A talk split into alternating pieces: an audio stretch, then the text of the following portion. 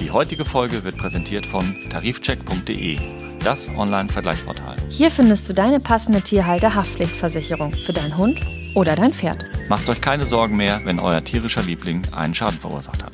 Vergleicht jetzt kostenlos die Tierhalter-Haftpflichtversicherung und findet schnell und einfach zum günstigen Anbieter auf tarifcheck.de. Hallo Nicola. Hallo Christian. Weißt du, was mir gerade auffällt, wo ich auf unser wunderschönes Cover gucke, was unser ähm, Grafiker gebastelt hat? Nein, du verrätst es mir jetzt, was dir auffällt. Ja. Ja? Das Bild Ja? ist im November 2020 ist das entstanden. Dann ist es ja schon über ein Jahr, aber wir haben ja jetzt schon 2022. Ja, wir haben uns aber wirklich fast nicht verändert. Nein, überhaupt nicht. Fast gar Nein, nicht. Die Haare null. sind ein bisschen länger geworden. Meine nicht. Ähm, vielleicht, äh, nee, Meine ansonsten. weniger geworden. Wenig, hoffentlich nicht. Aber es ist mir nur gerade aufgefallen, wo ich das Cover gesehen habe. Tja, so lange gibt es uns schon. So kann es gehen. Das weiß ich noch. Da sind wir zu dir in die Praxis gekommen und haben diese Stimmt. wunderschöne Kulisse genutzt und, ich, ich wurde geschminkt. und du wurdest geschminkt. Boah, ja. Hm? Ja, aber ich meine, guck dir die Bilder an. Ja, aber ich hätte ungeschminkt fast genauso gut ausgesehen. Auf jeden Fall. Hast du eigentlich alle Abzüge mal von mir gekriegt? Ähm, Ich glaube, die meisten. Sagt ja. man das so? Abzüge? Ja, natürlich. Da weiß heutzutage niemand mehr was mit anzufangen mit dem Wort Abzug. Soll ich dir die Dias ähm, per Post schicken? Die, erst bitte. Oder Faxen. Ja, wir wollen heute sprechen über Schmerzen. Perfekt. Aber vielleicht fangen wir damit an, wie war deine Woche? Ja, wir müssen ja jetzt in Wochen sprechen, ja, weil nicht sind ja Abstände. Hm. genau nicht jede Woche. Wie war deine Zeit? Wie war meine Zeit? Ja, also ich habe was äh, erlebt und zwar ist das ein trauriges Thema, aber wir wollen ja hier nicht nur Purzelbäume schlagen. Und zwar haben wir ähm, ein kleines Mädchen besucht, die ist ein Jahr alt, äh, in, der, in Magdeburg in der äh, Kinderonkologie und die leidet unter Leukämie. Und ähm, wir hatten die Möglichkeit, einen relativ großen Bericht darüber zu machen und Ja. aufzurufen, ähm, sich als Stammzellspender ähm, zu registrieren, regis registrieren zu lassen bei der DKMS. Und das äh, war sehr, sehr anrührend und ähm, das wollte ich jetzt hier einfach mal erzählen. Wow. Okay. Wie kannst du damit umgehen? Ich weiß auch nicht warum, das ist vielleicht auch so ein bisschen wie bei dir. Ich habe irgendwie so einen Schalter und ich empfinde ganz, ganz viel für die Menschen und für die Tiere, äh, mit denen ich dann da arbeite.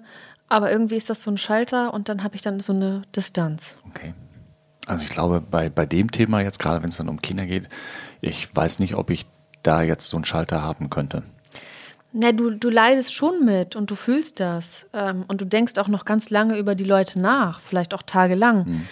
Aber in dem Moment geht es ja darum, das Beste für sie zu tun, nämlich einen guten Bericht. Und Ja. gute Interviews zu führen Ohne Frage. und die Message rüberzubringen, wie sich das für sie anfühlt. Und ähm, dann kann man das ganz gut ausblenden. Okay. Und ähm, ja, das macht einen nachdenklich. Ich war auch noch nie ähm, in, so, in so einem Bereich. Also wir waren in so einem Bereich, wo praktisch die Eltern untergebracht Ja. sind, die dann erkrankte Kinder haben, weil die Eltern können ja nicht im Krankenhaus leben. Ja. Und äh, das alles ist, ähm, ja, funktioniert nur über Spenden. Das war mir auch nicht klar, dass so, ein, so ein Elternhaus praktisch, was auf dem Klinikgelände ist, sich nur durch Spenden finanziert. Ähm, ja, es sind dann auch immer wieder Momente, wo man dann denkt, okay, eigentlich ist es selbstverständlich, dass die Eltern bei ihren Kindern sein sollten. Aber so ist es nicht. Ist das nicht auch sowas, so diese Ronald McDonald-Geschichte? Das war doch auch mal so, oder ist, weiß ich gar nicht. Ja, gibt, genau. Das geht so in die Richtung. Das war jetzt nicht Ronald mit McDonald, aber es, da steht auch ein großer äh, Verein hinter, der praktisch durch diese Spenden das ermöglicht, dass die Okay. da ein tolles äh, Zuhause haben für die Zeit. Und ähm, ja, wir werden da auf jeden Fall mit der Familie auch in Kontakt bleiben und vielleicht noch an dieser Stelle. Ähm, viele sagen ja immer, sie schauen kein Fernsehen mehr. Fernsehen hat aber glücklicherweise doch noch eine gute Reichweite. Ähm, nach der Ausstrahlung haben sich, also es lief im Sat1 Frühstücksfernsehen, ähm, das kleine Mädchen hieß äh, oder heißt Helene und nach der Ausstrahlung haben sich über 5000 Menschen registriert. Wow.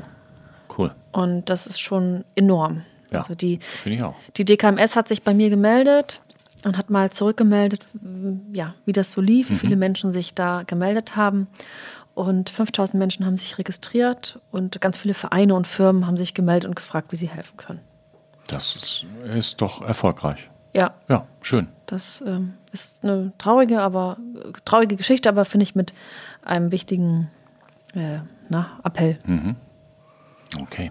Ja, da kann, kann mein Erlebnis der letzten Wochen nicht mithalten. Nee, das braucht es ja auch nicht. Ja, ich habe ähm, letztens eine Katze auf dem Tisch gehabt, äh, wo die Besitzerin gesagt hat, hm, die ist nach Hause gekommen, irgendwie verhält die sich so komisch, die hat irgendwie Schmerzen. Und wir haben sie untersucht und nicht so richtig was feststellen können.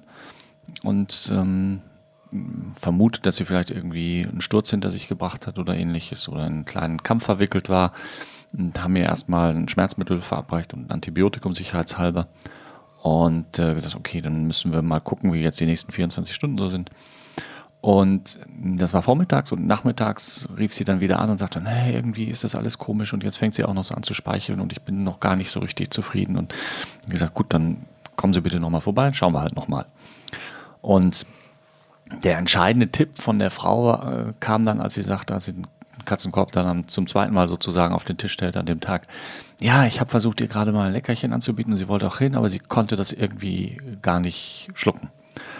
Und dann habe ich, wie morgens auch schon, nochmal ins Maul geguckt und morgens habe ich da nichts Auffälliges gesehen gehabt. Und als ich dann reinguckte, war die, also bildlich gesprochen, die Zunge weg. Nach hinten gefallen? Ja, nicht nach hinten gefallen. Die hatte, die Katze hatte unter der Zunge, und das konnte ich morgens nicht erkennen, eine relativ große Verletzung. Und sie hat sich dann wohl im Laufe des Tages versucht, diese Verletzung selber irgendwie im Mund zurechtzuruckeln. Ja. Und hat dann ihre Zunge da reingesteckt. Und da die Katzenzungen ja so Widerhaken haben, ja. hat sie die da nicht wieder rausbekommen. Und dann fing sie eben an, immer so komische Kaubewegungen zu machen und konnte nicht richtig schlucken und fing an zu sappern. Und dann haben wir das halt erst wirklich gesehen. Das heißt, ich habe dann die Katze in Narkose gelegt. Wir haben dann vorsichtig die Zunge aus diesem Loch rausgepult, geguckt, ob da noch irgendein Fremdkörper drin war und das Ganze versorgt und wieder zugenäht und jetzt ist alles wieder gut. Oh, das ist aber eine spannende Geschichte. Ja. Das ist ja wirklich so, ja, ich will jetzt nicht sagen Dr. Hausmäßig, aber Spurensuche. Ja. Und die Katze hatte bestimmt Schmerzen auch. Oh. Schmerzen. Ja, das, tolle Überleitung. Ne? Da, ja, das ja. ist eine sehr passende Überleitung. Ja, darüber wollen wir sprechen. Mm. Wir haben, wir leiden an Schmerzen. Mhm. Wir können das aber irgendwie ja, formulieren oder auch, wenn man noch nicht sprechen kann, vielleicht gestikulieren. Der Klassiker ist ja beim Kinderarzt immer gewesen. Äh, wo tut's denn weh? Äh, hier. Ja, so, ne? Kinder haben immer Bauchschmerzen. genau, ja. und ähm, ein Tier kann jetzt nun irgendwie nicht da auf sich aufmerksam machen. Das würde ich so nicht sagen. Das kann schon sehr gut auf sich aufmerksam machen. Die Frage ist nur, ob wir schlau genug sind, das zu verstehen. Mhm. Ja, wie wollen wir es angehen? Was, was meinst du? Woran. Okay, glaubst du, du kannst bei deinen Hunden erkennen, wenn sie Schmerzen haben? Ja, ich habe mich jetzt hier schon öfter mal aufs Glatteis gestellt. Deswegen sage ich Jein. Mhm. Also so Schmerz. Naja, gut, wenn ein Hund humpelt, lahmt. Aber da muss ja auch schon viel passieren, dass er das macht. Weil die halten ja dann auch ein bisschen mehr aus, jetzt sag ich. Guck mal, du hast zwei Hunde. Mhm. Sind die beide gleich? In ihrer nee. Empfindung, Wahrnehmung, Nein. Äußerung? Nein, also Nein. Die, die, die eine tritt in so einen, wie heißen die, Buchecker. Mhm. Und der ist dann so zwischen den Pfoten mhm. und dann bleibt sie stehen und hebt die Pfote und geht keinen Schritt weiter. Okay, und Aua. der andere? Äh, nee, gar nicht. Sie rennt einfach weiter. Okay, das heißt also, die, die Schmerzäußerung bei deinen beiden Hunden ist sehr unterschiedlich. Ja, absolut. Ob die Schmerzwahrnehmung unterschiedlich ist, das können wir natürlich nicht, nicht sagen.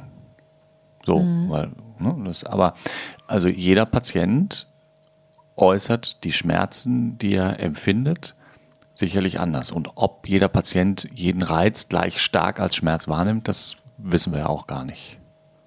Hm. Da sind wir schon mal beim ganz wichtigen Punkt. Also Schmerzen erkennen ist möglich. Es ist vielleicht nur nicht immer ganz einfach. Ich habe gar nicht mal so selten den Fall, dass ähm, Besitzerinnen und Besitzer zu mir kommen und sagen, hm, also mein Hund humpelt. Aber Schmerzen hat er nicht. ja, du lachst jetzt, aber da war ja, warum hat er denn keine Schmerzen? Naja, der, also der, der will ja trotzdem spazieren gehen. Und der, wenn da ein Kaninchen ist, dann läuft er auch hinterher. Dann kann er ja keine Schmerzen haben. Und dann frage ich aber immer, ja, aber warum humpelt er denn dann? Und dann versuche ich den Leuten das zu beschreiben und sage, also für mich in meiner gedanklichen Welt gibt es nur zwei Möglichkeiten, warum ich humpel. Entweder kann ich mein Knie nicht bewegen und mein Bein ist steif und dann muss ich unrund laufen, dann humpel ich. Oder mein Knie, als Beispiel kann ja auch was anderes sein, aber oder mein Knie tut weh und dann humpel ich. Aber dazwischen gibt es nichts. Oder ich vereimer sie und humpel nur, um so zu tun. Das würde ich dem Hund jetzt mal nicht unterstellen, dass er das tut. Also bleibt nur die Möglichkeit, er kann das Bein nicht richtig bewegen und humpelt deswegen. Das ist aber extrem selten. Oder er mag das Bein nicht richtig bewegen, weil ihm was wehtut. Also hat er Schmerzen. Wie er damit umgeht, das steht wieder auf dem anderen Blatt. Aber das sind ja jetzt so ganz eindeutige Sachen, finde mhm. ich. Also jetzt was den. Das Humpeln. Ja, was den Bewegungsapparat ja. angeht. Hm, Habe ich soweit verstanden. Mhm. Aber was, was ist denn mit so anderen Dingen, die wehtun? Vielleicht hier eine Stelle oder hier eine Beule oder Zahnweh. Ja. Schmerzäußerungen sind von bis. Manchen Tieren merkt man es nicht an, sie haben aber trotzdem den Schmerz. Also nehmen wir mal ähm, eine Prellung am Brustkorb. So als Beispiel. Ja? Du bist irgendwie gegen den Türrahmen gerannt als Hund. Hm. Mit dem Brustkorb so gegengeknallt und das tut jetzt weh. Dann gibt es sicherlich Hunde, die schreien laut, legen sich hin, hecheln, reißen die Augen auf und egal wo und wie man sie anfasst, schreien sie und zucken zusammen oder irgendwas in der Art. Oder es gibt Hunde, die dengeln gegen den Türrahmen, schütteln sich einmal kurz und rennen weiter. Hm. Hm? Dann, so, also ja. manche fressen dann vielleicht nicht, manche ähm, zittern, hm? manche versuchen an der Stelle, wenn man rankommt, irgendwie zu knabbern oder zu lecken, wenn da was weh tut.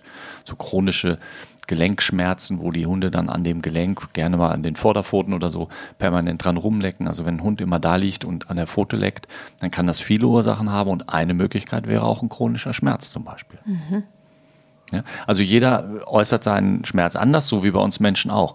Und wir erleben das auch nicht selten, dass die Leute anrufen und sagen, oh Gott, mein Hund ist gerade umgeknickt beim Spaziergang und schreit jetzt und kann sich gar nicht mehr bewegen.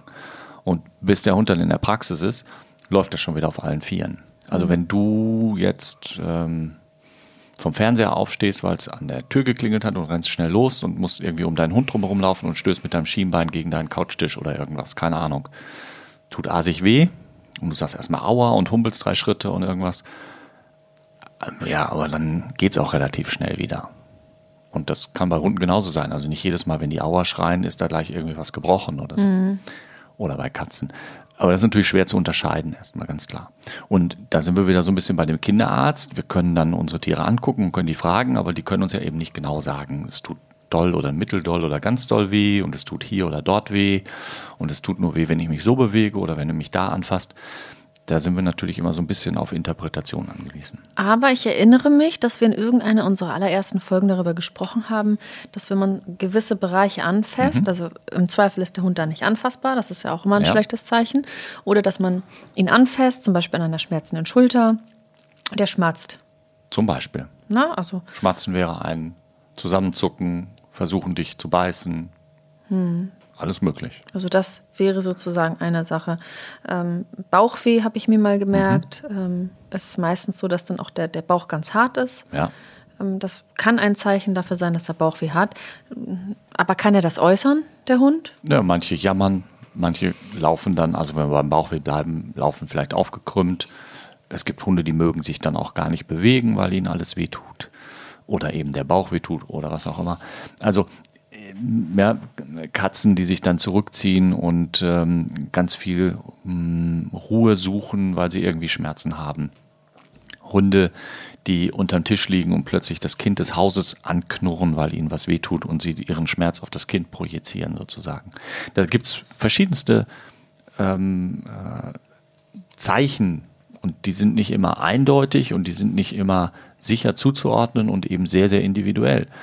Aber es, der eine reagiert eben mit Zurückgezogenheit, der andere mit Aggression. Also ein Hund, der chronische Schmerzen hat oder auch akute Schmerzen hat und ähm, dann sagt, nee, ich möchte gerne meine Ruhe haben und sich zurückzieht, reagiert anders als einer, der vielleicht dann im Vorbeigehen irgendjemand anknurrt, weil er sagt, hm, mir tut was weh und wenn du mir jetzt zu nahe kommen könntest, tut es vielleicht noch mehr weh, also knurre ich mal. Ist nur ein Beispiel. Ja, da, da fällt, ja, da fällt mir eine Geschichte ein. Ich weiß nicht, ob du, ob du, die kennst und ich weiß auch nicht, ob wir die jetzt hier so ähm, behandeln sollten. Aber vielleicht erinnerst du dich an diesen American Staffordshire aus Hannover seinerzeit. Der ging ja auch relativ groß durch die Presse. Ähm, der hat ja seine, seinen Besitzer und die Mutter in der Wohnung ja. getötet. Mhm. die Geschichte erinnerst du dich ja vielleicht. Das ja. Ja, konnte man ja eigentlich gar nicht dran vorbeikommen. Und der sollte eine ganz, ganz schlimme Zahnentzündung gehabt haben. Also die Zahnentzündung ging wohl bis über den Gaumen, der ganze Gaumen war entzündet. Das war alles ganz, ganz furchtbar für den Hund und schmerzhaft. Und der Hund hat ja auch nie einen Tierarzt gesehen. Entsprechend können, kann, so, kann so ein Schmerz ein Tier auch verrückt machen und rasend? Also zumindest kannst du dazu beitragen. Ich weiß jetzt nicht, ob du aus dem äh, bestsozialisierten Familienhund wirklich so eine, ähm, ja, äh, so ein unkontrolliertes Wesen dann machen kannst durch Schmerzen. Kann ich nicht beurteilen, ist nicht mein, mein Metier. Hm, aber das, was passiert bei starken Schmerzen, was dann auch zu einer deutlichen Verhaltensveränderung führt, ohne Frage, ja.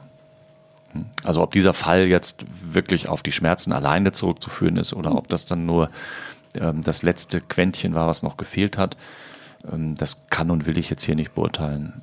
Aber prinzipiell können Aggressionen durch chronische Schmerzen ausgelöst werden oder mhm. unterstützt werden, ja. Was ist denn überhaupt ein chronischer Schmerz? Wir haben ja jetzt über akute Schmerzen mhm. gesprochen. Man hat sich gestoßen, man hat eine Prellung, also der Hund oder die Katze. Was ist denn ein chronischer Schmerz? Wenn Schmerzzustände über längere Zeit nicht verschwinden und vermutlich auch ohne Unterstützung nicht, unter, nicht mehr verschwinden werden. Also jetzt nehmen wir mal als Beispiel so ein ganz klassisches, nachvollziehbares Beispiel, eine Arthrose, also eine chronische Gelenkveränderung. Das heißt, das Gelenk hat schon so starke Veränderungen, die auch nicht wieder zurückgehen, die immer wieder in Schüben oder auch dauerhaft Schmerzen auslösen. Dann ist das ein chronischer Schmerz. Mhm. Und das so wie beim Menschen auch, ähm, das belastet natürlich. Ja, und da gibt es verschiedene Möglichkeiten, dann damit umzugehen. Und ähm, man sollte Schmerzen auch durchaus ernst nehmen, weil Schmerzen, die über längere Zeit nicht erkannt und nicht behandelt werden, sich dann gerne eben zu solchen chronischen Schmerzen entwickeln. Und je chronischer ein Schmerz ist, umso schwieriger ist er zu behandeln. Und es gibt diesen Begriff des Schmerzgedächtnisses. Ich weiß nicht, ob du das mhm. schon mal gehört hast. Ja.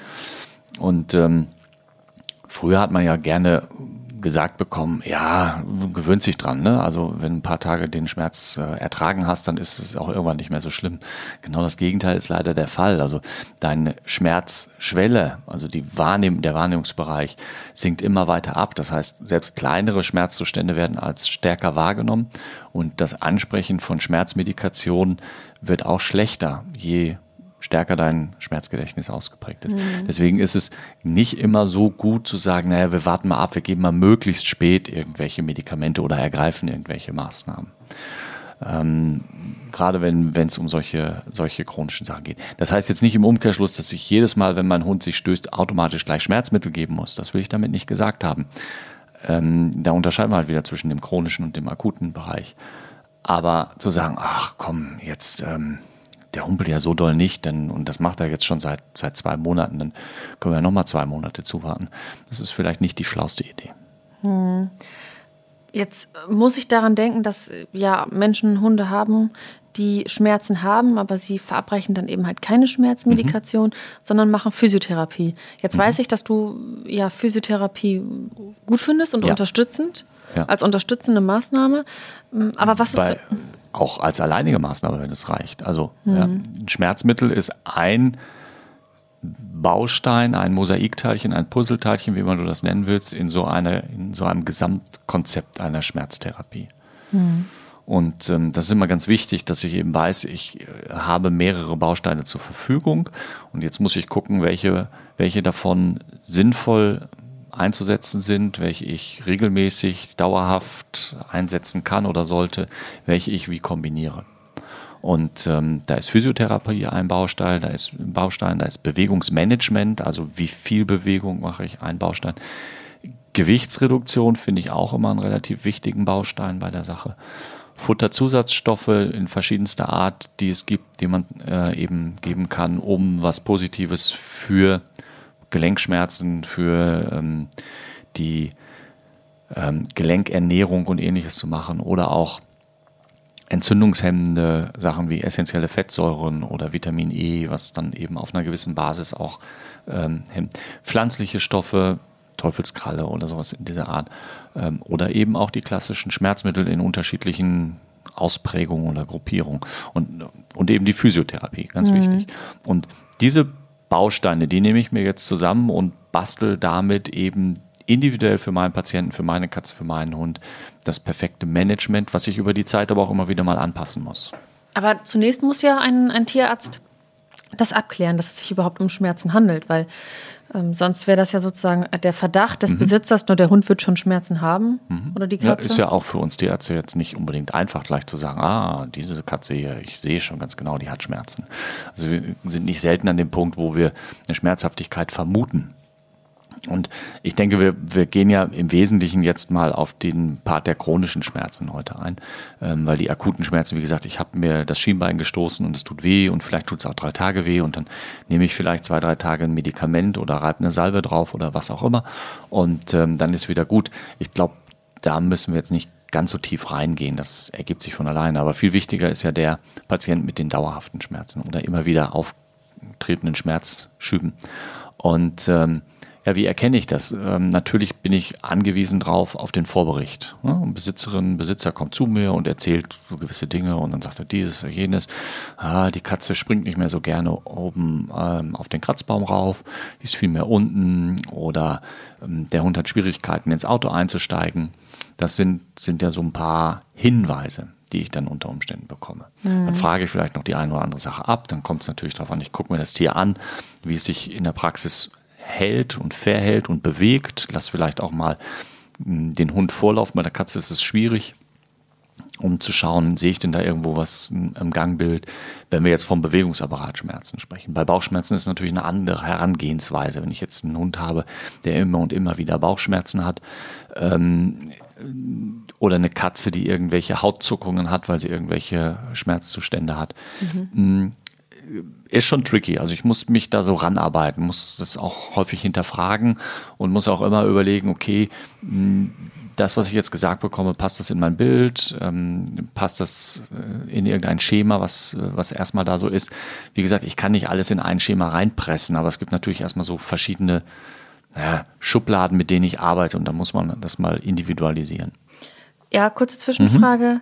Mhm. Ähm wie lange sollte man denn, bevor man jetzt äh, ein mhm. Tierarzt aufsucht, du hast es ja gerade gesagt, bei chronischen Schmerzen, äh, warten? Also wie lange ist ein Schmerz sozusagen als, als Besitzer auch vertretbar? Äh, drei Tage, fünf Tage, eine Woche? Wie lange möchtest du Schmerzen haben? Ja, maximal gucke ich mir das zu Hause so zwei Tage an, weil ich ja, ja. jetzt auch nicht so gern in die Praxis renne. Ja. Gut, also mhm. du würdest eben nicht gleich zum Telefonhörer greifen, wenn du dir dein Schienbein an den Schrank gestoßen hast. Nein, aber. Aber wenn jetzt dieser Schmerz nach drei Tagen immer noch da ist, würdest du dir halt Gedanken machen und sagen, na, vielleicht ist ja doch irgendwo was kaputt gegangen, als ich dagegen gedengelt bin. Ja. So. Ja? Genau. Und so sehe ich das auch. Natürlich im Nachhinein, wenn jetzt nach nach drei Tagen es immer noch wehtut und man stellt dann fest, mh, hm, da ist irgendwie so ein kleiner Haares im Knochen drin, dann könnte man natürlich sagen, Mensch, hätten wir mal schon vor drei Tagen geguckt. Ne? Ähm, mhm. Ist natürlich jetzt schwierig. Es richtet sich ja auch dem Aus, nach dem Ausmaß. Also wenn ich jetzt einen Patienten habe, der so starke Schmerzen hat, dass ich vermute, naja, vielleicht ist das gebrochen, dann gucke ich mir das nicht drei Tage an. Nee, klar. Aber das ist natürlich ganz schwierig zu beurteilen. Vielleicht so eine kleine Anekdote. Hm mit meinem vorigen Hund bin ich ab und zu mit so einer Hunderunde. Das kennt ja jeder Hundebesitzer. Das sind so Leute, die treffen sich zu festen Zeiten an festen Orten und gehen dann irgendwie die feste Strecke und äh, unterhalten sich immer über die gleichen Sachen. Und Ach, naja. Das kannte ich noch nicht, aber ja. ähm, also, da gab es so eine Hunderunde und ab und zu war ich da mit meinem vorigen Hund. Und da gab es eine Dame, die halt auch immer da war und ähm, deren Mann war, glaube ich, Neurologe. Meine ich mich zu erinnern. Naja, auf jeden Fall erzählte sie mir dann irgendwann später mal, ja, also sie ging dann an Krücken und dann erzählte sie mir die Geschichte. Sie war mit dem Hund spazieren, der Hund hat sie angesprungen, sie ist umgekippt und irgendwie hingefallen und dann tat ihr was weh und sie ähm, ist dann halt nach Hause gegangen, hat das ihrem Mann erzählt. Der hat so ein bisschen geguckt und hat gesagt, naja, hast vielleicht irgendwie durch ein bisschen, hast eine Prellung oder ähm, vielleicht ist der Ischias ein bisschen gereizt oder was auch immer. So. Und dann ist sie da drei, vier Tage mit Schmerzen durch die Gegend gehumpelt und ihr Mann hat immer gesagt, ist alles gut, halt, war ja Neurolog Neurologe, hat sich darauf verlassen. Und dann war sie irgendwann doch beim Orthopäden und dann hatte sie einen Oberschenkel-Halsbruch. Ja, dann natürlich jetzt blöd. Das wäre natürlich schön gewesen, wenn sie am ersten Tag dann sich das schon hätte untersuchen lassen. Aber wer rechnet dann immer gleich damit? Also so schwierig. Was will ich jetzt damit sagen? die Grenze zu ziehen, wann ist man übervorsichtig und wann ist man zu nachlässig, ist natürlich sehr fließend und individuell. Ja, ich würde noch einwerfen, man hat ja bei sich selber ein Bauchgefühl. Vielleicht ein bisschen überängstlich oder vielleicht auch ja. ein bisschen nachlässig. Aber wie willst du denn beim Tier ein Bauchgefühl haben? Nee, das muss, das kann ja nicht das Tier haben, das musst du haben. Meine ich ja. Ja, ja. Also, ja, da sind wir, kommen wir wieder zu dem, was du gerade gefragt hast, wie, wie stelle ich als Tierarzt das fest?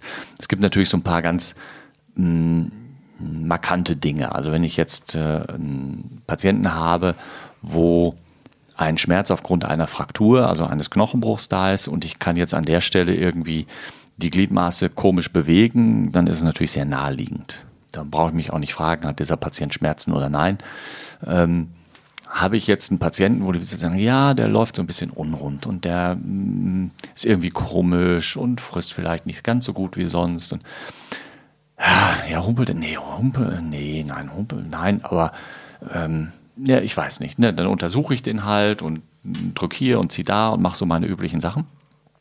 Und dann stelle ich jetzt zum Beispiel fest, wenn ich an einer speziellen Stelle irgendwo drücke, ähm, im Rückenbereich, dann zuckt er zusammen. Hm. Und dann denke ich mir, vielleicht hat er Rückenschmerzen. Und sonst habe ich vielleicht erstmal nichts gefunden. Dann gehen wir her und sagen, naja, wir machen mal ein Röntgenbild vielleicht von der Wirbelsäule, gucken uns das mal an. Und dann sehe ich jetzt auf diesem Bild, dass der vielleicht auch solche arthrotischen Veränderungen an der Wirbelsäule hat, also solche sogenannten Spondylosen. Und jetzt ist natürlich sehr naheliegend zu sagen, okay, der Hund hat Spondylosen und wenn ich an den Stellen drücke, dann tut es weh.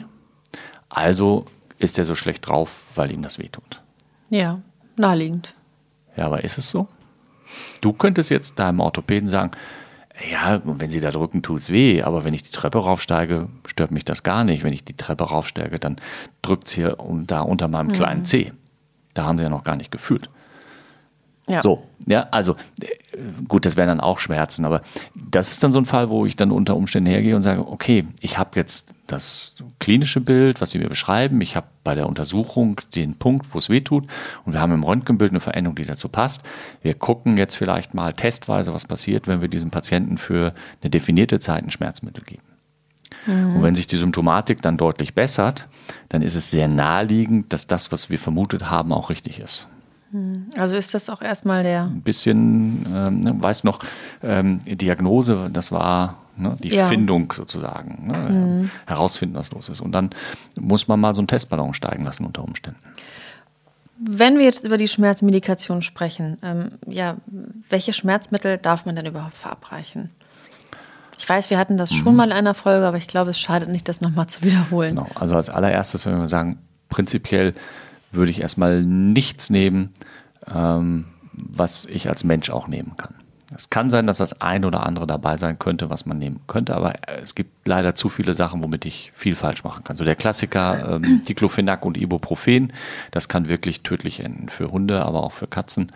Ähm, bei Aspirin und Paracetamol ist es auch nicht so ganz unbedenklich und ähm, dann die schwereren Medikamente, die man als Mensch noch nimmt. Ein paar davon sind sicherlich auch für unsere Tiere einsetzbar, aber das sollte man eben nicht selbst entscheiden, sondern das sollte man die Tierärztin oder den Tierarzt entscheiden lassen, womit man anfängt, was man gibt und was man eventuell aus der Humanmedizin ähm, auch nehmen könnte, aber erstmal die tiermedizinisch geeigneten Produkte wählen und das auch nur auf Empfehlung ähm, nach einer tierärztlichen Untersuchung. Mhm. Also nicht, man hat noch irgendwie ein paar Blister übrig und verabreicht die? Es kann gut gehen, es kann schief gehen. Also ich meine jetzt ein paar Blister äh, ja. Schmerzmittel für ein Tier. Ne? Ja, ja, ich weiß. Also äh, sagen wir mal so, wenn ich jetzt einen Hund habe, der ist 13 und der bekommt seit vier Jahren immer wieder mal sein altbewährtes Schmerzmittel und äh, jetzt hat er schon seit acht Wochen keins bekommen, ich habe aber noch was und der fängt wieder an zu rumpeln, dann ist das sicherlich nicht verkehrt. Aber auch da würde ich im Zweifelsfall mich nochmal telefonisch rückversichern äh, beziehungsweise spätestens nach dem dritten Tag, wenn ich das gegeben habe und es immer irgendwie noch nicht so richtig ist, auf jeden Fall eine Konsultation anstreben und zu sagen, hier, mm, der fing wieder so an, wie ich das schon kenne. Dann habe ich das Medikament gegeben, was sie mir ja damals mitgegeben haben, was auch immer super funktioniert hat, aber irgendwie wird es jetzt nicht besser. Mhm. Da muss man gucken, woran liegt es? Ist es was anderes? Ist das äh, Medikament äh, vielleicht falsch dosiert, weil die Besitzerin vergessen hat, wie viel sie geben sollte? Oder ähm, reicht es nicht, weil der Schmerz diesmal stärker ist? Äh, was auch immer. Das muss dann entschieden werden, ja. Wie lange darf man denn überhaupt eine Schmerzmedikation verabreichen? Das ist ja auch jetzt keine mhm. Dauerlösung. Ich kann ja nicht, wenn jemand chronische Schmerzen hat, das dann jahrelang machen, nehme ich mal an, oder? Was willst du sonst machen? Ja, weiß ich nicht, deswegen frage ich dich. Also im Beipackzettel steht natürlich immer irgendwas drin, nicht länger als XY Tage anraten. Ja. Ähm, das Problem ist ja, wenn ich einen Patienten mit, mit chronischen Schmerzen habe, der vielleicht auch schon Futterergänzungsmittel bekommt, der Physiotherapie bekommt, aber trotzdem Schmerzen hat, soll er dann seine Schmerzen weiter erdulden, weil ich nach fünf Tagen aufhören soll? Ähm, soll er sein chronisches Schmerzgedächtnis weiterentwickeln, weil ich nach fünf Tagen aufhören soll? Das heißt, der braucht die Medikamente und wir haben viele Patienten im Klientel, die über Jahre Schmerzmittel bekommen. Jedes Medikament, was Wirkung hat, hat auch Nebenwirkungen. Da machen wir uns nichts vor. Und man muss natürlich je nach Medikament, je nach Dosierung sicherlich auch mal hin und wieder irgendwelche Laborparameter checken, um zu gucken, was machen jetzt äh, Leber und Niere, wie ist es mit dem Magen-Darm-Trakt, ähm, kann ich noch irgendwas Unterstützendes machen, kann ich vielleicht mal eine Pause machen, was auch immer. Das ist eine Einzelfallentscheidung. Ähm, wichtig ist aber, dass es doch darum geht, dem Patienten eine gute Lebensqualität zu verschaffen. Und diese Lebensqualität besteht eben auch darin, in einer schmerzfreien, in einem schmerzfreien Zustand. Wir reden ja meistens über Bewegungsapparat, aber es könnten ja genauso gut chronische Bauchschmerzen oder irgendwas sein.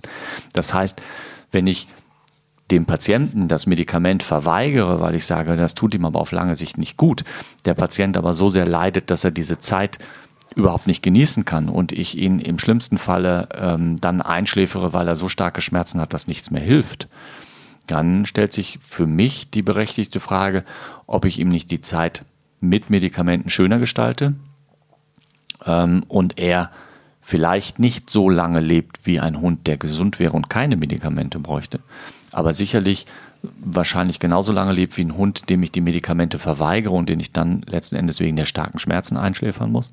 Mhm. Ähm, und er hat in der Zwischenzeit noch nicht mal ein schönes Leben gehabt. Mhm. Meinst du, Schmerzen sind generell ein vernachlässigtes Thema? Also Nein, nicht generell. Also die meisten Besitzerinnen und Besitzer sind sehr sensibel, was das Thema Schmerzen anbelangt. Manchmal muss man als, als unerfahrener Tierbesitzer, als unerfahrene Tierbesitzerin vielleicht so ein bisschen hingeleitet werden. Dann kann ich vielleicht noch, ein paar Sachen hatte ich ja schon mal so angedeutet, die Katze, die nicht mehr hochspringen mag, der Hund, der mhm. nicht mehr ins Auto springt, der Hund, der plötzlich sein Verhalten deutlich verändert, aber auch zum Beispiel ähm, Katzen, die sich, die ihre Fellpflege vernachlässigen. Ja. Oder Katzen, die sich übermäßig stark am Bauch oder an anderen Arealen des Körpers lecken. Oder auch bei Hunden hatte ich ja gerade schon mal die Pfoten ange, angesprochen oder so. Das kann eben Hinweis auch auf Schmerzen geben. Und wenn man das erstmal weiß, dann kann man damit natürlich ganz anders umgehen. Aber ich unterstelle einfach mal, dass die Masse der Tierbesitzerinnen und Tierbesitzer ähm, sich nicht wünscht, dass ihr Haustier Schmerzen hat. Und auch vielfach bereit ist, da was gegen zu tun. Ähm, die meisten erkennen das ganz gut. Manche brauchen vielleicht noch den einen oder anderen Hinweis, den ähm, wir dann ja auch gerne geben. Und dann kommt es halt darauf an, das Management zu finden. Ja, haben wir ja vorhin schon mal drüber gesprochen. Mhm. Und wenn Physiotherapie ein toller Baustein ist, super. Und wenn das alleine hilft, super. Und wenn es hilft, die chronische Medikamentengabe um 50 Prozent zu reduzieren, aber nicht um 100 Prozent, auch super. Wenn ich den Eindruck habe, ob ich Physio mache, ja oder nein, und mein Hund reagiert nicht im positiven Sinne drauf, gut, dann investiere ich vielleicht Geld und Zeit in eine andere Maßnahme. Hm. Was sind mit ähm, Maßnahmen, wo du es gerade sagst, was ist mit sowas wie Akupunktur oder ist das außerhalb deines? Also wir Feldes? machen das nicht. Ähm, es gibt Tierbesitzerinnen und Tierbesitzer, die das haben bei ihren Hunden oder Katzen machen lassen, die da sehr begeistert von waren. Andere, die gesagt haben, ich habe keinen Unterschied festgestellt. Kann man ausprobieren, ist eine Möglichkeit. Ne? Wenn man eine erfahrene Tierheilpraktikerin oder Tierheilpraktiker hat, oder auch Tierärztin, Tierarzt, die, das, die sich mit dem Metier auseinandersetzen und Akupunktur machen, warum nicht? Hm. Klar, eine Möglichkeit. Wie gesagt, ich sehe das immer als, als kleinen äh, Lego-Kasten an und ich muss jetzt gucken, welche, welche Bausteine brauche ich. Ja, verstehe. Äh, Hausmittelchen, was ist damit? Mhm. Hm, ich bin dann immer ganz schnell wieder bei äh, Bachblüten, Globuli, Schüsslersalze. Sind das noch Hausmittelchen? Oder das ist ja, das ist ja Alternativmedizin. Also Hausmittelchen wäre jetzt sowas für mich wie Ähm, ja, Entschuldigung, ich muss noch mal. Ja, nee, alles gut. Nein, nein, genau. Also, was ist mit Hausmitteln und was ist aus, ähm, was ist mit ähm, ja, Mittelchen aus dem homöopathischen Bereich? Also, Homöopathie, weißt du ja, ist nicht mein Metier. Ausprobieren. So, wenn es funktioniert, super. Wenn es nicht funktioniert, muss man halt was anderes suchen. Ja? Mhm. Ähm, Hausmittel kenne ich jetzt nicht so viele. Also wir haben eine Freundin, die schwört drauf, immer wenn man sich stößt oder irgendwas wehtut oder sonst was, Butter drauf. Habe ich jetzt noch nie die Idee gehabt, das mal beim Tier anzuwenden. Und es wird auch schwierig, weil die fressen das ja schneller auf, als du das da drauf getragen hast. Das wäre jetzt für mich so ein Hausmittelchen. Mhm. Ich, mir fällt jetzt so kein probates ein. Natürlich, wenn ich bei einem akuten Schmerz habe, wenn der Hund oder die Katze sich irgendwo gestoßen hat, könnte ich versuchen, mit einem Kühlpack zu arbeiten. Die meisten Tiere lassen sich das nicht gefallen. Nee, das funktioniert ja, bei, nicht. Bei chronischen Schmerzen macht Wärme sicherlich auch Sinn. Da gibt es schon ein paar mehr Tiere, die das dulden, irgendwie so ein bisschen Rotlicht oder Wärmflasche oder sowas in der Art. Ähm, ist sicherlich auch eine sehr gute Maßnahme. Muss man halt individuell anpassen, ne? muss man gucken, was, äh, was da ist. Wir hatten es, glaube ich, schon in der letzten Folge, der, was ist mit dem Placebo-Effekt? Mhm. Auch in diesem Bereich. Mhm. Also schmerzlindernd. Ist dir da irgendwas bekannt? Mhm. Also gibt immer wieder, wieder Untersuchungen, ich kenne jetzt keine genauen Zahlen, aber prinzipiell auch da ist es wohl so, wenn ich jetzt einem, einem Hund oder einer Katze ein Medikament äh, gebe, was keinen Wirkstoff enthält, dass es eine gewisse Wirkung zeigt. Zum Teil vielleicht dadurch bedingt, dass ich mir das einbilde, zum Teil vielleicht auch dadurch bedingt, dass der Hund gelernt hat, naja, wenn mein Herrchen, mein Frauchen mir was gibt, dann geht es mir danach besser, also fühle ich mich jetzt auch besser. Ähm, wie groß der Effekt da ist, kann ich nicht beurteilen. Aber prinzipiell gibt es Placebo-Effekt auch da. Mhm. Spannend, ja. Also das ist sicherlich ähm, etwas für, für einen leichten Schmerz ja. oder für ein Unwohlsein. Ne, ne, aber, aber Schmerz ist ja, ist ja nun auch wirklich was, was wir nicht, nicht dauerhaft ertragen wollen. Also ich hatte letztens eine Katze mit einem Glaukom. Sagt ihr das was, mhm. Glaukom? Also ja. Augeninnendruckerhöhung, grüner Star. Mhm. Und das sind unendliche Schmerzen für die Patienten. Und der Katze ging es nicht gut und die mochte nicht fressen und hat sich kaum bewegt und alles. Und dann haben wir der Katze Medikamente gegeben dagegen, also Augentropfen. Und äh, am Tag später war die wie ausgewechselt. Und die war halt, obwohl sie nur Schmerzen an den Augen hatte, in Anführungsstrichen, war die einfach leidlich, war, fühlte sich nicht wohl und so. Und kaum waren die Schmerzen weg, ging es der Katze im Gesamtbild sehr viel besser. Gut, jetzt müssen wir natürlich gucken, wie sich das weiterentwickelt und Ursachensuche. Aber was ich damit sagen wollte, ist, die, der, so ein Schmerzzustand kann einen ja auch so extrem belasten. Und das ist beim Tier nicht anders als beim Mensch, dass die Lebensqualität ganz rapid in den Keller geht. Ja. Und da muss man doch was gegen tun. Vielleicht auch operativ, also das je, Thema Operation. natürlich, je nachdem was. Ne? Also wenn ich jetzt ähm, Rüden habe, der Schmerzen hat, weil er eine Hodentorsion hat, also der Hoden sich verdreht hat und das Blut nicht abfließen kann und das eben alles schmerzt, dann ist sicherlich eine Operation die einzig wahre Möglichkeit. Und es macht wenig Sinn, dem jetzt ein Schmerzmittel genau, zu Genau, aber das, also vielleicht sollten wir das nochmal sagen, dass wir natürlich alles, was sich operativ lösen lässt, klären lässt, Abhilfe schafft, ja, dass das also, das Mittel der Wahl ist, würde ich sagen, oder? Sofern es nachhaltig dann den Schmerz auch lindert. Ne? Also ähm, manchmal gibt es ja die Idee zu sagen, naja, die Arthrose macht den Schmerz, also hobel ich mal die Arthrose weg. Das würde keinen Sinn machen. So, ne? Weil Arthrose eine Verschleißerscheinung ist. Ja, also diese Zubildungen, die sich dann am Gelenkknochen, im Gelenkknochenbereich bilden, wenn du die abschaben würdest, weil du von, davon ausgehst, naja, wenn da was aneinander schubbert, dann ähm, mache ich das weg und dann schubbert es nicht mehr, dann tut es nicht mehr weh. Das ist halt ein Trugschluss, weil es würde sich ganz schnell wieder was nachbilden und das eigentliche Grundproblem wäre nicht behoben, diese, hm. diese chronische Entzündung im Gelenk. Ähm, also natürlich, du hast recht, wenn ich einen Schmerzzustand habe, der sich operativ beheben lässt, ähm, super. Wenn ich jetzt einen akuten Schmerz habe aufgrund einer Entzündung und ich behandle die Entzündung, dann muss ich dem Hund ja nicht oder der Katze nicht irgendwie monatelang ein Schmerzmittel geben, sondern behandle ich diese entzündliche Veränderung. Die Entzündung ist weg. Zahnschmerzen, ich ziehe den entzündeten Zahn, dann kriegt der Patient noch ein paar Tage Medikamente und dann ist das Thema durch. Da muss der nicht ein Leben lang weiter Medikamente führen, dem ganz klar. Vielleicht nochmal abschließend, wie äußern sich Zahnschmerzen? Magst du uns das noch verraten? Mhm. Also Zahnschmerzen ist ja auch ein großes Thema, bei Katzen fast noch mehr als bei Hunden. Manche Tiere verweigern das Fressen gänzlich, manche ähm, speicheln vermehrt, manche kauen nur noch auf einer Seite. Katzen fressen häufiger bei einigen Formen von Zahnschmerzen eher trocken als Feuchtfutter. Mhm. Das da haben wir schon mal in einer Zahnfolge drüber gesprochen, ganz genau. Ähm, ich weiß nicht mehr warum. Warum war das noch? Na, weil diese entzündlichen Veränderungen des Zahns, da passiert ja was an diesen Übergängen vom Zahn zum Zahnhals hin, ähm, wo sich dann eben diese Säuren aus den Flüssigkeiten von dem Feuchtfutter ransetzen, führen dann zu so einem Zahnschmerz. Das musst du dir so ein bisschen vorstellen wie die Leute, die empfindlich reagieren, wenn sie in ein Eis reinbeißen. Ja, so wie ich zum Beispiel. Ja, das tut ja, ja asig weh. Ja. Manche können das, manche können das nicht. Und dieser Schmerz entsteht ähm, dann unter Umständen durch säurehaltige Flüssigkeiten und also ist jetzt nicht so, dass Zitronensaft in, in so einem Katzenfutter oder sowas drin ist, aber mhm. da sind ja eben halt auch Sachen drin, die dann durchaus reizend wirken. Das fällt beim Trockenfutter weg. Und wenn die Tiere dann vielleicht an einer Stelle keine Zahnschmerzen haben und einmal das Trockenfutter durchknacken und runterschlucken, oh, das sind so kleine Brocken, dass sie sowieso komplett runterschlucken, dann klappt das meist besser als das Feuchtfutter. Ja, okay, genau. Das ja, also da muss man immer so ein bisschen die Aussage, meine Katze frisst aber noch Trockenfutter, die kann keine Zahnschmerzen haben. Das habe ich früher geglaubt, dass das so sein würde, aber das glaube ich schon lange nicht mehr und weiß inzwischen auch, dass es nicht so ist. Ähm, das funktioniert halt einfach nicht.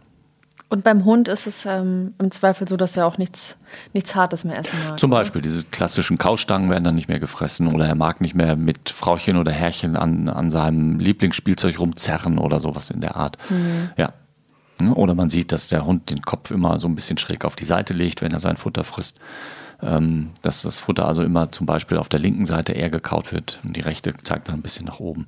Ist jetzt nur ein Beispiel, muss man halt gucken. Aber manchmal sieht man auch katastrophale Zähne und ähm, die Besitzer sagen, nö, der frisst ganz normal. Hm. Bisher ist mir nichts aufgefallen. Aber wenn einem solche Dinge auffallen, dann könnte das auf einen Schmerz hindeuten und dann ähm, lohnt es sich mal zum Tierarzt zu gehen und dann einmal ins Maul schauen zu lassen. Ja, also jetzt, das gilt generell für alle anderen Schmerzformen auch, mhm. ne? oder auch eben für unklare Sachen, wenn sich das Verhalten verändert. Ne? Gerade beim Hund ist es oftmals noch relativ einfach, Schmerzen zu erkennen, weil er sich ja doch ein bisschen mehr an den Menschen angepasst hat und ihm das auch äußert. Bei der Katze ist es oft subtil, also wenn die sich zurückziehen oder eben die Katzen, die plötzlich anfangen in die Wohnung zu pullern, ohne erstmal erkennbaren Grund. Das kann auch ein, ich nenne das jetzt mal so ein bisschen, bisschen dramatischen Hilferuf sein. Hm, Katzen äußern das so, ne? Unter Umständen, ja. Hm.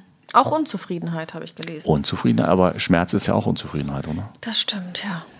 Ja, also, der, ja, der, der mindert die Lebensqualität. Also wenn du, wenn du Schmerzen hast, bist du nicht zufrieden und bist ja, gestresst. Also das, das ist ja, greift ja alles ineinander. Ja? Ich hatte im Sommer äh, diesen Jahres einen Hexensch Hexenschuss. Hexenschuss. Da war ich so unzufrieden, du. ja. Ich habe den ganzen Tag gequält geguckt. Ja. Und du glaubst nicht, wie glücklich man ist, wenn das weg ist und man sagt, ah, das ist Leben. Und was hat dir geholfen? Hm, abwartendes Verhalten. Abwartendes also und Schmerzmittel, natürlich. Ja. Ah. Und was hat der, der Neuro, Neuro ich, ich kann heute nicht sprechen. Ja. Der Arzt. Der Neurochirurg. Mhm. Der Arzt hat gesagt, 400er reichen nicht. Sie brauchen. nee, er hat gesagt, das ist ganz wichtig, sonst haben sie ja. eine komische, krumme Haltung und das verursacht dann wieder andere Probleme. Ja. Also lieber eine höhere Schmerzmedikation, mhm. damit sie sich normal bewegen und dann müssen sie 14 Tage warten und dann geht er. Mhm. Ja, aber er hat sicherlich auch gesagt, du sollst dich bewegen, oder? Äh, ja, gehen und, ja. also normal ja, gehen und laufen. Also. Das ist auch wichtig, auch bei, bei, bei Hunden, bei Katzen aber weniger, aber bei Hunden trotzdem Gassi gehen. Aber also ich beschreibe es gerne so, ähm, regelmäßig, aber mäßig. Ja? Also lieber fünfmal einen kleinen Gang mit dem Hund machen als, als zweimal einen großen Gang. Aber die die Schmerzhaftigkeit braucht schon auch äh, ein bisschen Bewegung, um Normalität reinzubringen, Verspannung, Muskelabbau entgegenzuwirken. Mhm. Ähm, Gelenke brauchen Bewegung, um die Nährstoffe im Gelenk hin und her zu bewegen, dass der ähm, Gelenkknorpel weiter versorgt wird. Ähm, bei einigen Formen von Bauchschmerzen kann Bewegung hilfreich sein, sich zu entspannen. Ja, bei Blähungen, das kennen wir Menschen ja auch. Das. Also ähm, Bewegung im moderaten Maß ist bei vielen Schmerzpatienten angeraten. Mhm. Vielleicht jetzt nicht unbedingt bei dem Bandscheibenvorfallpatienten, aber ansonsten schon. Mhm. Ja, das deckt sich ja so ziemlich mit dem, was man äh, beim menschlichen Arzt hört. Auf jeden Fall. Das ist ja sehr oft ja. in unseren Folgen so, dass ja. mir das auffällt, dass das gar nicht so unähnlich ist. Ja, ich würde sagen, vielleicht magst du nach unserer kleinen Quizrunde nochmal ein, ein kurzes äh, Ein Fazit ziehen. Quizfazit? Ein- Ja, okay. Genau. Gut. Und dann schließen wir die Akte Schmerz bis hierhin Ja, und machen unser kurzes Quiz. Jeder darf eine Quizfrage stellen. okay. Die kommt weitestgehend aus Flora und Fauna. Weitestgehend aus Flora und Fauna. Dann ähm, lass mich mal deine Frage hören. Ach, ich habe den Vortritt. Ja, du hast natürlich Ladies First. Gut, also, du hast die Frage ja, glaube ich, vor dir liegen. Ich lese sie vor. Was bedeutet der Begriff Jizz? Also, und aus welchem Bereich kommt es? A. Also Jizz wie Jazz mit I geschrieben. genau. Ja, okay. Ja, also Mhm. J-I-Z-Z. Das bedeutet, also A, das bedeutet so viel wie Standfestigkeit und kommt aus der Rap-Szene. Ne? Musik, Rap. Ja, B, es beschreibt die Konsistenz und das exakte Alter von Rohmilch und kommt aus der Landwirtschaft. C, das Wort kommt in- aus dem Sprachgebrauch der Ornithologen und beschreibt typische Merkmale eines Vogels. wow. Wow. Also da hast du mich jetzt voll auf dem, auf dem falschen Fuß Die erwischt. Regie darf mitraten. Ähm, Jizz. also das mit der Rap-Szene, das äh, die anderen beiden haben ja was mit, äh, mit Fauna und Flora zu tun. Das äh, Standfestigkeit aus der Rap-Szene. Würde ich jetzt durchaus zutrauend sagen, aber passt irgendwie nicht so ganz in unser Metier. Konsistenz und das exakte Alter von Rohmilch. Die Regie lacht voll. Ja, ist tricky heute, ne? Ja, ist tricky. Sprachgebrauch der Ornithologen. Ich sag einfach jetzt mal ähm, C. Der Mano, Ornithologe. warum weißt du immer alles? Ne, sagen wir mal so, das mit dem, mit dem Rap hätte ich jetzt so gedacht, wenn es in einem anderen Zusammenhang wäre. Ja, also, ne? ähm, das mit der Konsistenz und dem Alter von Rohmilch, ich glaube, das hätte ich irgendwann mal in meiner Ausbildung gehört. Glaube. Und das mit dem Ornithologen blieb dann halt einfach nur über. Ja, aber Christian, vielleicht haben sich auch Dinge äh, geändert und die Landwirte sind jünger und sagen, ey, die Milch hat Jizz. Das kann natürlich sein, ja. ja, gut, du hast es schon richtig erraten. Okay. Ähm, es ist C. Ich möchte das einmal vorlesen. Ja. Also, der Begriff Jizz. Irgendwie kriegt sich die Regie nicht ein. Der Begriff Jizz kommt aus dem englischen, englischen Sprachraum und äh, ist unter Birdwatchern das gebräuchliche Wort für typische Merkmale eines Vogels wie Gestalt, Flug, Gesang und die Färbung des Gefieders. Alles, was ihn unverwechselbar macht. Okay. Also wenn der Ja. äh, Ornithologe sagt, ey, ich würde vom Jizz her sagen. Das ist ein Rotkehlchen. Dann- Richtig. Ah, okay. Weil er schaut nach Gestalt, Ja. Flugstil, Gesang und der Färbung des Gefieders. Cool. Habe ich noch nie gehört. Ich kenne aber persönlich auch keinen, keinen Birdwatcher. Kennst Ich auch jemanden? nicht. Ja, aber in Corona-Zeit war das ja sehr beliebt. Und es gibt doch auch immer diese, diese Woche der, der, der Gartenvögelbeobachtung oder Mhm. so, zu den der Naturschutzbund immer aufruft. Da müsste man das mal anbringen. Ja, das ist, finde ich sehr interessant. Ich hoffe, dass ich mir das merken kann, weil es ist mal was für den nächsten Smalltalk. Smalltalk oder du bist Ja. wirklich mal in einer Quizshow. Und dann? Und dann kommt, kommt diese Frage und dann Und dann räumst du ab. kann ich damit glänzen. Ja. Okay, dann wollen wir mal gucken. Dann habe ich jetzt auch eine Frage für dich. Ähm, ich, ich wette, du weißt die Antwort, aber ich, ich finde die Antwortmöglichkeiten so schön. Mhm. Okay. Ähm, warum heißt der Kaiserschnitt Kaiserschnitt? Ui. A. Benannt nach Professor Felix Kaiser, der 1773 die erste Schnittentbindung in der Berliner Charité vorgenommen hat. Darf ich mitschreiben? Du darfst 1700 mitschreiben, aber nicht googeln. Nein, 1773 in Berliner Chirat Charité. Charité. Professor Felix Kaiser. Ich, okay, ich, Ja? ja, okay. Okay, B. Ähm, benannt nach dem Sänger Roland Kaiser, der in seiner frühen Zeit ein Lied für seine damalige Freundin, eine Gynäkologin, geschrieben hat. Der Titel Und wenn ein Schnitt daneben geht, dann hilft nur noch beten. Ähm, es wurde wegen der Verunglimpfung des Ärztestandes nie veröffentlicht. Aber trotzdem wurde das Ding Kaiserschnitt genannt. Na, der, er hat das Lied für seine Freundin geschrieben, die Gynäkologin. Das Lied hatte diesen Titel, hat den Ärztestand verunglimpft, aber nach, nach ihm wurde dann dieser Schnitt benannt. Okay. Ja?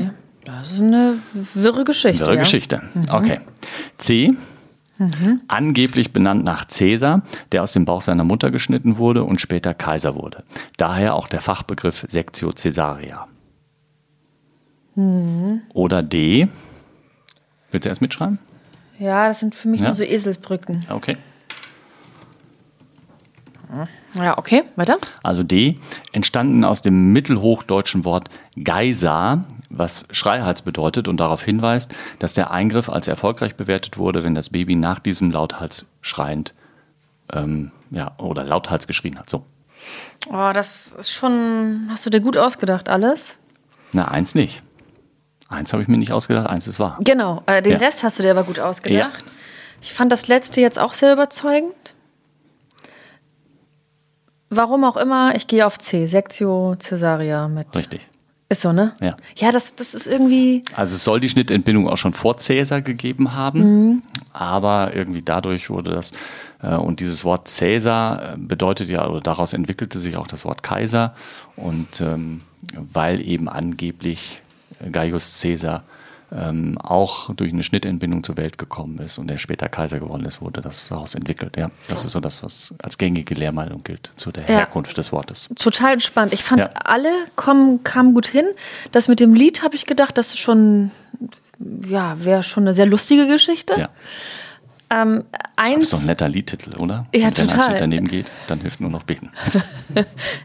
aber das hätte man doch irgendwo schon mal äh, gehört, dass er dafür verantwortlich ist, dass der Ja, Kaiser stimmt. natürlich. Habe ich irgendwie so gedacht. Deswegen, ich fand das, also D, Antwort, also die, die vierte, Ja, mit dem mittelhochdeutschen Wort Geiser. Ja, das ist ja immer so abstrakt. Aber dieses Sektio, also meine Mutter hat ja auch im Krankenhaus gearbeitet und dann hat sie mal Ja. eine Sektio, wir hatten eine Sektio und das hat sich so in meinen Kopf gebrannt. Und ich dachte, das ist es. Und hier Professor Felix Kaiser hatte ich gar nicht angesprochen. Aber es klang so profan. Ach so. So, so, ach so, der hat 1773 den ersten Kaiserschnitt gemacht und hieß Kaiser. Ja. Hätte auch sein können.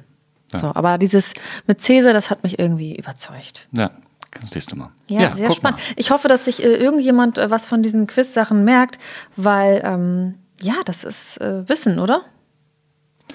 Ja, jetzt nicht unbedingt das wichtigste Wissen, aber interessantes Wissen, ne? Ein bisschen Wissen. Ja. Ein bisschen Wissen. Dann kannst du dem nächsten Mal mit rumgissen mit dem Wissen. Ja, äh, Ja. Jizz. Aber komm es mit der Rohmilch und das exakte Alter, ich fand das ganz witzig. Ja, es ist witzig und das hat mich auch so ein bisschen ins Grübeln gebracht, weil ich dachte, huh, wenn es das jetzt ist und ich das nicht weiß. Ja, gut, das ist lange her mit deiner Ausbildung. Ja, aber da Studium. war ja, das gehört ja mit dazu. Auch. Ja, gut, aber Dinge verändern sich. Vielleicht hieß es Aber damals. die Rohmilch ändert sich ja nicht. Nee, aber vielleicht hieß es damals der Flow und Ja. heute ist es der Jizz. Ja, genau. äh, Im Zweifelsfall hätte es irgendein äh, griechisches oder lateinisches Wort gegeben. Wobei für den Landwirt natürlich nicht, das wäre dann irgend so ein lokaler Dialekt. Ja, ich glaube auch. Aber es ist auf jeden Fall, die Ornithologen ähm, bewegen sich damit. Oder Birdwatcher. Cool. Das war's. Dann Ja, jetzt möchtest du noch ein Fazit. Schmerzen. Also, ähm, Tiere empfinden Schmerzen genauso wie Menschen auch Schmerzen empfinden können. Übrigens durch alle Kategorien von Tieren, auch Fische empfinden Schmerzen. Äußern sie vielleicht nicht oder nicht so, wie wir es erwarten von Schmerzäußerung.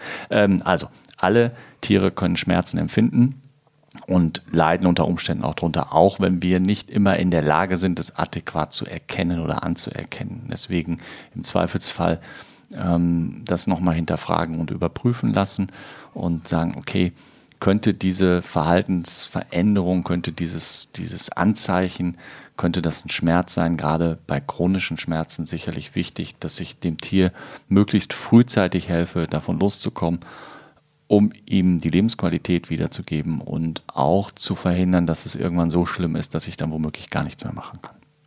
Das ist so das Fazit. Und Finger weg von den Mitteln, die wir mal routinemäßig so in uns reinwerfen würden. Genau, hatten wir alles angesprochen. Alles, was in unserer Hausapotheke ist, gehört nicht in den Hunde- oder Katzenbauch. Zumindest erstmal so nicht ohne Rücksprache. entsprechende Rücksprache. Gleiches gilt auch für Nager, würde ich sagen. Nager gehören auch nicht in die Hunde rein ohne Rücksprache. nein, nein, es gilt für, für alle Haustiere. Ja.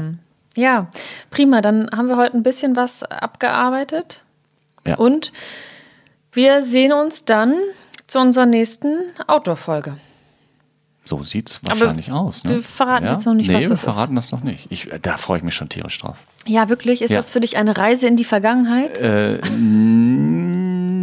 nein, nicht, nicht, nicht so richtig. Ähm, es ist eine Begegnung mit der Vergangenheit, hört sich fast ein bisschen pathetisch an. Nein, das werden wir dann aufdecken.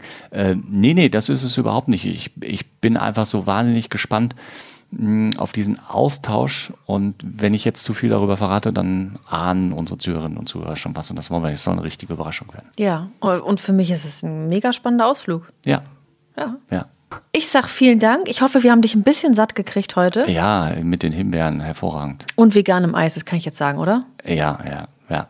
Ich, ich habe veganes Eis gegessen. War das okay? Absolut. Aber vielleicht sagen wir noch, dass wir das ähm, vegane Eis geschenkt bekommen haben und nicht bestellt haben, um dich ähm, zu verärgern.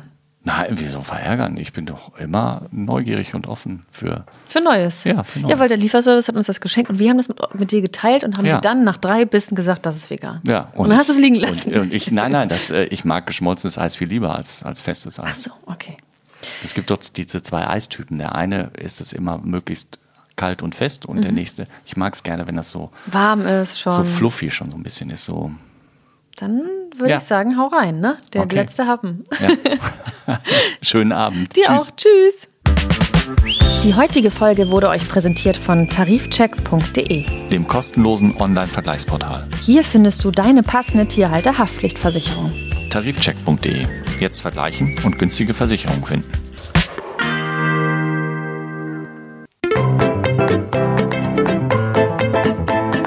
Mäßige Hosen, dein Podcast-Tierarzt.